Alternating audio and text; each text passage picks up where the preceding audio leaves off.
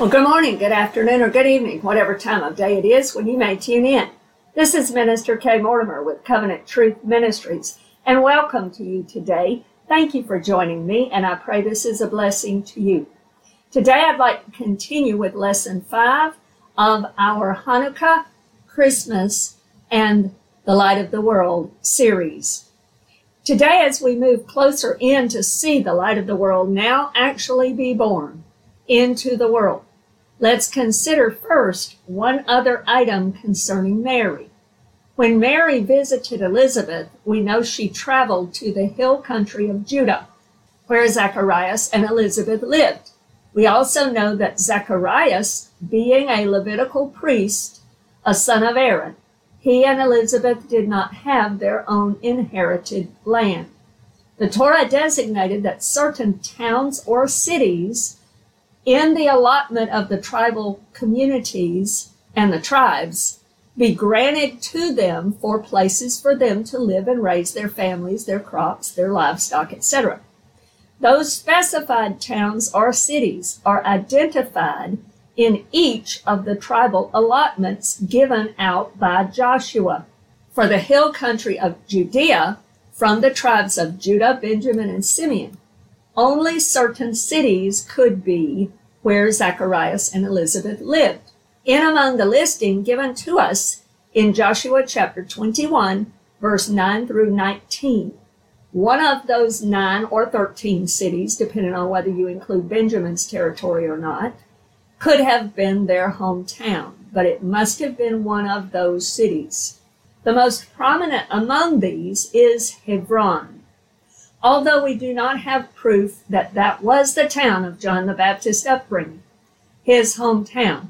It does seem to be a possibility. It's a very strong possibility. And for me personally, I believe it's the favorite, in my opinion.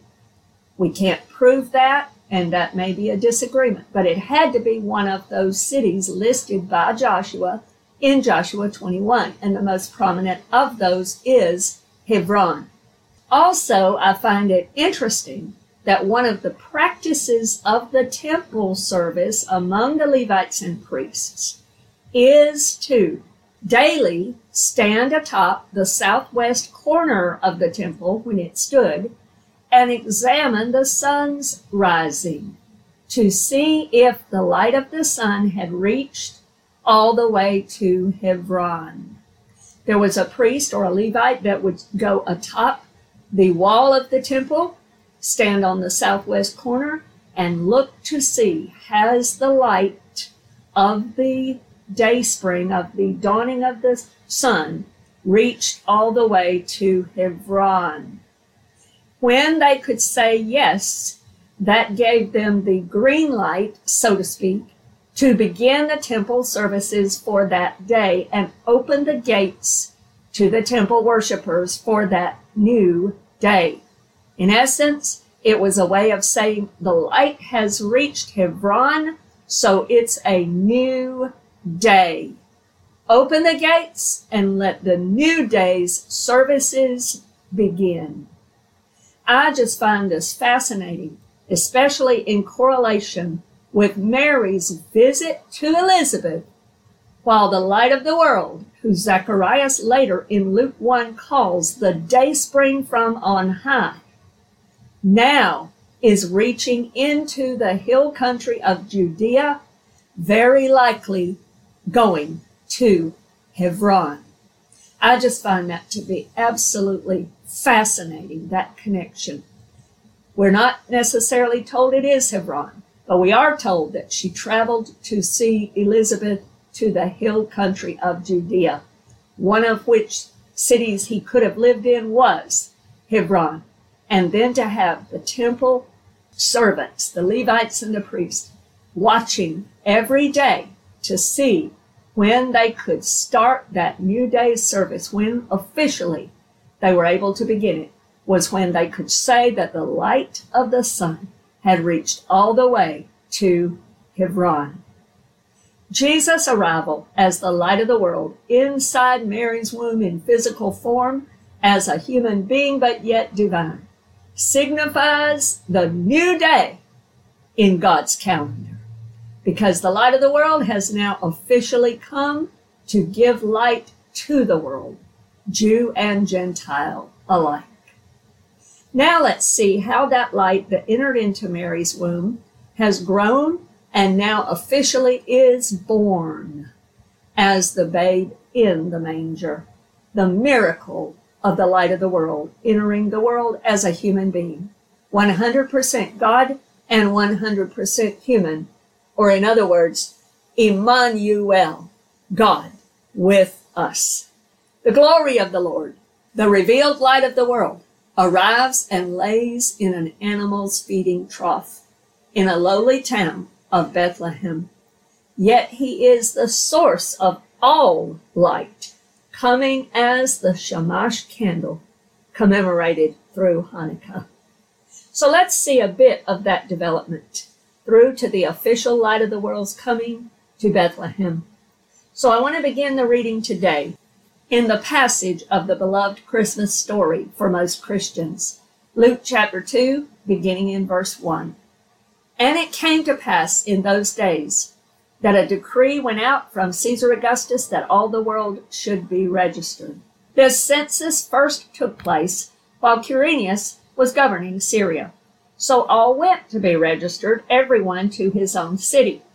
Joseph also went up from Galilee out of the city of Nazareth into Judea to the city of David, which is called Bethlehem, because he was of the house and lineage of David to be registered with Mary, his betrothed wife, who was with child. So it was that while they were there, the days were completed for her to be delivered. And she brought forth her firstborn son, and wrapped him in swaddling clothes, and laid him in a manger, because there was no room for them in the inn. Now there were in the same country shepherds living out in the fields, keeping watch over their flock by night. And behold, an angel of the Lord stood before them, and the glory of the Lord shone around them, and they were greatly afraid. Then the angel said to them, Do not be afraid, for behold, I bring you good tidings of great joy, which will be to all people. For there is born to you this day in the city of David a Savior, who is Christ the Lord. And this will be the sign to you. You will find a babe wrapped in swaddling clothes, lying in a manger. And suddenly there was with the angel a multitude of the heavenly host praising God and saying, Glory to God in the highest, and on earth peace, goodwill toward men. So it was when the angels had gone away from them into heaven that the shepherds said to one another, Let us now go to Bethlehem and see this thing that has come to pass, which the Lord has made known to us. And they came with haste and found Mary and Joseph and the babe lying in a manger. Now when they had seen him, they made widely known the saying which was told them concerning this child. And all those who heard it marveled at those things which were told them by the shepherds. But Mary kept all these things and pondered them in her heart. Then the shepherds returned, glorifying and praising God for all the things that they had heard and seen as it was told them. This passage is read by millions every Christmas. It's a beloved story that we typically refer to as the Christmas story. It tells of the birth of this light of the world coming into the world. Notice a few things here that we're told. A baby arrives. The light of the world that we've been talking about that was prophesied by God through Gabriel to Mary around Hanukkah time, the light that Hanukkah celebrates representative of the light of the world, now has entered Mary's womb at approximately the time of Hanukkah. And now the light of the world, nine months later, around probably Sukkot tabernacles, is born. And he is born in Bethlehem, as Micah prophesied, to the daughter of Jerusalem, to the Virgin Mary, as Isaiah and Micah both have prophesied. Notice another prophecy, and this is the one I was referring to in Micah. Many people miss this, but it's hidden in plain sight, in other words. It's right here in the scriptures, and it tells us more than I think we've ever realized before. Micah chapter 4, verse 8 says this And you, O tower of the flock, the stronghold of the daughter of Zion, To you shall it come, even the former dominion shall come, the kingdom of the daughter of Jerusalem. Now, what is this talking about? If you read chapter 4 and into chapter 5, you will see that this is talking about the coming of the Messiah and the Messiah King in his kingdom to reign. So we find out that when this babe comes in the manger at Bethlehem, not only is it fulfilling Micah chapter 5 verse 2, which told that he would come to Bethlehem Ephratah, and the one who would come is the one who is from everlasting to everlasting. In other words, it's God coming in the flesh.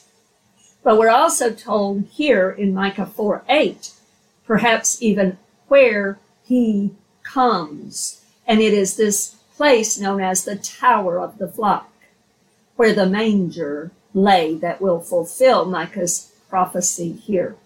This tower of the flock is the Migdal Edar, and it is known to us because it is the same place, the same area where Jacob had traveled with Rachel, his wife, and she fell into hard labor around this tower of the flock in that area, in the Bethlehem area. And when she had that baby, she ended up dying in that delivery. But the baby still lived, and that was Benjamin, was the child's name that Jacob gave to the child. Rachel had named him Ben Oni, son of my sorrow, son of my pain. But Jacob changed the name to Benjamin, the son of my right hand. And Rachel died in this area. So the scripture tells us there in Genesis that Jacob then pitched his tent toward this tower of the flock or in that area. So that's how we know about this Migdal Edar.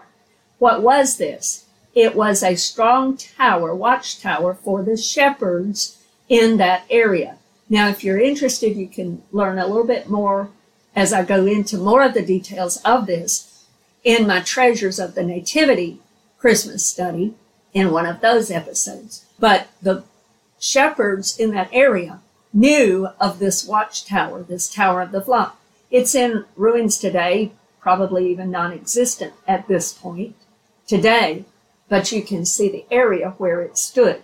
But Micah is telling us here that this Tower of the Flock, this Migdal Edar, is the place. It says, To you shall it come, even the former dominion shall come. So notice here that this is telling us the first dominion.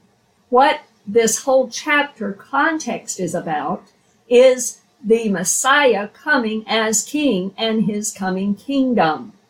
If you read before and if you read after, you'll see that. He's talking about the time when Messiah will come. Or for us as Christians, we know it as his second coming when he comes in the book of Revelation.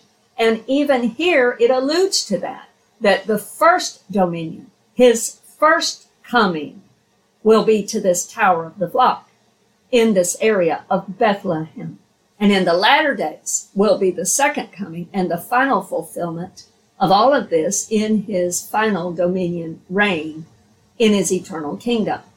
This carries on all the way through to Micah 5 2 and even to Micah 5 5. Because we know that in Micah 5 5, he tells us about this coming one, and he says, This one shall be peace.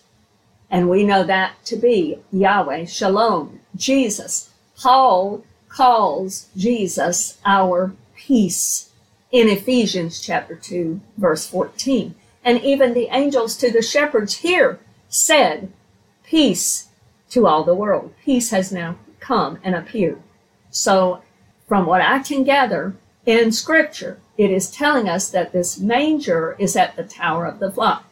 The shepherds would know the Migdal Edar. The shepherds used this Tower of the Flock as a watchtower, but also they would bring the pregnant ewes to that Tower of the Flock when it was time for them to birth their lambs. And these were temple shepherds who were raising the flock that would be destined to be killed as sacrificial lambs in the temple. These were temple shepherds, and they knew it when the angel told them, This will be the sign to you. You, you shepherds, you temple shepherds, you who know what I'm talking about, you who know the tower of the flock, you will find this babe wrapped in swaddling clothes and lying in a manger. So they knew exactly where to go. They knew exactly how they would birth and care for the lambs born destined for sacrifice in the temple at this tower of the flock, and they knew exactly what the angels meant. Notice how God reveals this to them. God sends this angel, and there is bright light associated through the angel and the heavenly host that appear in that dark sky to these shepherds at the very moment of the birth of Jesus, the light of the world. Also, in the same time frame, probably this very same night, there is a star that appears in heaven that is unlike any other star. And there are some people about a thousand miles away that see it and that begin to notice it and start to be intrigued by it enough that these magi come to visit Jesus about two years later based on what their words were to Herod in Matthew chapter 2. But the star would have appeared this very night, most likely. What is this star? Many people debate it, and there are lots of theories about alignment of certain constellations or planets or whatever. In my opinion, I probably think tend to think that it is exactly what the wise men call it in Matthew chapter 2. It is his star. It's not anything else, maybe even just came into creation at that moment. I don't know. But I believe it's probably representative of the Shekinah glory of the Lord because the light of the world, the glory of the Lord of heaven, is now in that manger on that black night in those fields near Bethlehem. And I don't know exactly where that star appeared, but the Magi noticed it when it appeared, and they arrived somewhere in the neighborhood of two years later to Jerusalem, looking for this new king, looking for this one who they said the star belonged to. And we find the record of that in Matthew chapter 2, verse 1 through 2. Now, after Jesus was born in Bethlehem of Judea in the days of Herod the king, behold, wise men from the east came to Jerusalem, saying, Where is he who has been born king of the Jews? For we have seen his star in the east and have come to worship him. So the Magi even call it his star. And this the reason they call it that is because it fulfills another prophecy. In Numbers chapter 24, Balaam is prophesying here, and God told him, You can only say what I give you to say. So, Balaam, this Transjordanian seer, God is using him to deliver certain prophetic words. And notice in Numbers chapter 24, verse 15 through 17. So he, meaning Balaam, took up his oracle and said, The utterance of Balaam the son of Beor, and the utterance of the man whose eyes are opened, the utterance of him who hears the words of God and has the knowledge of the Most High, who sees the vision of the Almighty, who falls down with eyes wide open. I see him, but not now. I behold him, but not near.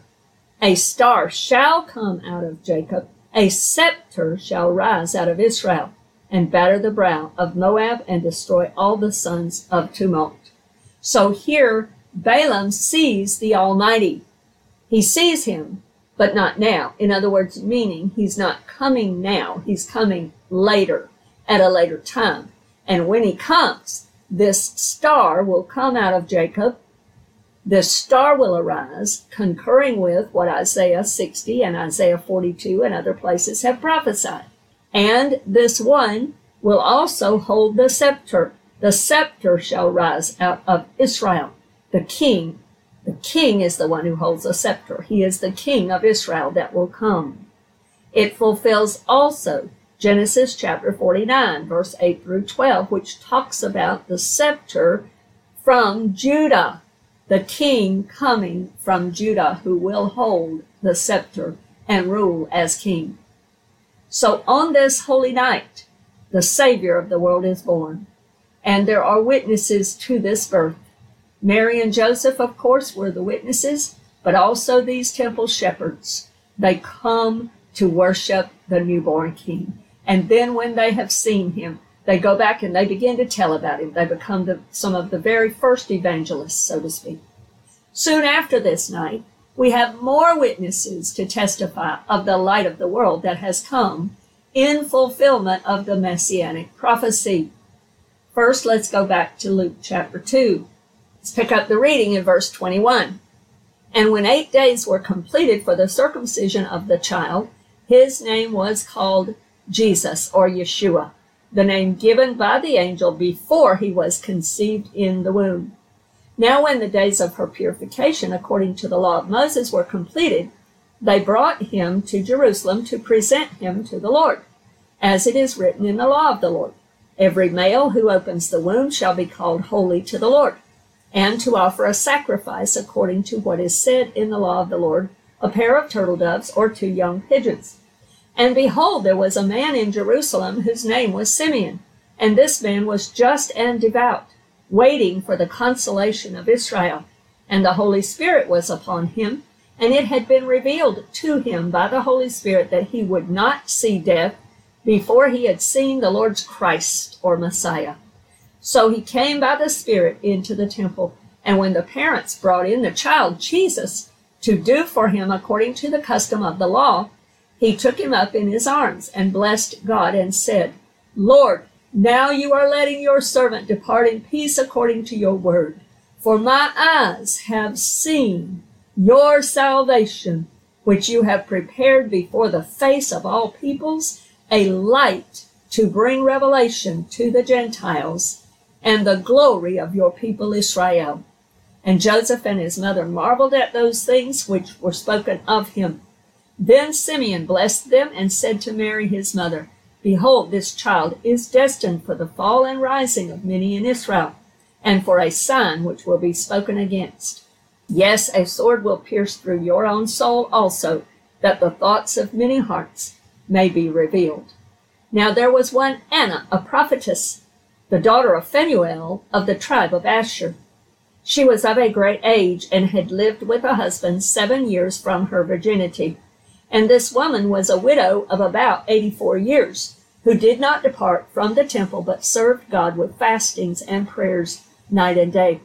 And coming in that instant, she gave thanks to the Lord and spoke of him to all those who looked for redemption in Jerusalem. So here we see that there are two other witnesses, Simeon and Anna. Mary and Joseph go and they hold his circumcision on the eighth day, which was customary and was demanded by the law, so that he would be then known as the son of Abraham, brought into the Abrahamic covenant, like all other Jewish men and boys would have been.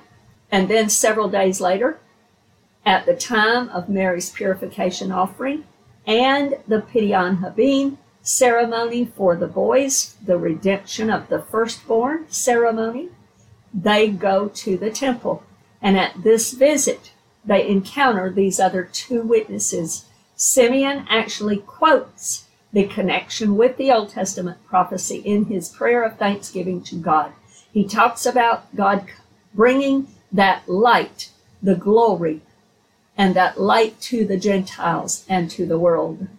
Right after this event, it seems that they apparently either rent a home or buy a home in Bethlehem, and they are there until we have the Magi come, the Magi's visit happens, and they find them in the house at Jesus' age of about two years.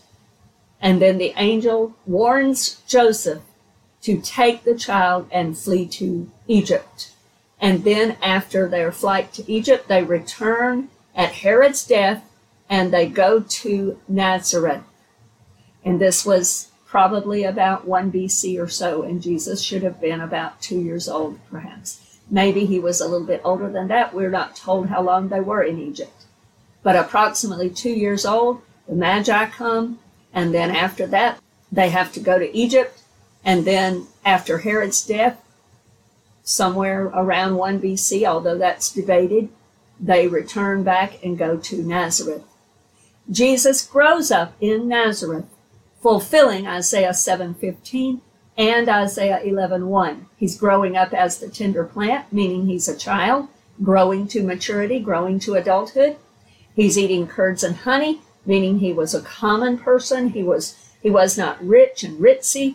He was a poorer person, common, eating and living as a common child would with his family. And he was from Nazareth so that he could fulfill the prophecy that he would be called the Nazarene. He was the branch from the town named after the Netzer. He prepares for his bar mitzvah, which would happen at age 13, and we have evidence of that at the end of Luke if we continue the reading, beginning in verse 39 of Luke chapter 2. He's 12 years old at this time in the temple, and he amazes the scholars and the rabbis, but it was because of who he was. And that's where we want to go now as we draw to a close for this particular message in our Hanukkah series, because we have others who testify. Let's turn now and read in John chapter 1, beginning in verse 1. In the beginning was the Word, and the Word was with God, and the Word was God. He was in the beginning with God. All things were made through him, and without him nothing was made that was made. In him was life, and the life was the light of men. And the light shines in the darkness, and the darkness did not comprehend it or overtake it. There was a man sent from God whose name was John. This man came for a witness to bear witness of the light that all through him might believe. He, meaning John, was not that light, but was sent to bear witness of that light. That was the true light which gives light to every man coming into the world. He was in the world, and the world was made through him, and the world did not know him. He came to his own, and his own did not receive him. But as many as received him, to them he gave the right to become children of God, to those who believe in his name, who were born not of blood, nor of the will of the flesh, nor of the will of man, but of God. And the Word became flesh and dwelt among us, and we beheld his glory. The glory as of the only begotten of the Father, full of grace and truth. John bore witness of him and cried out, saying, This was he of whom I said, He who comes after me is preferred before me, for he was before me. And of his fullness we have all received, and grace for grace. For the law was given through Moses, but grace and truth came through Jesus Christ. No one has seen God at any time. The only begotten Son, who is in the bosom of the Father, he has declared him.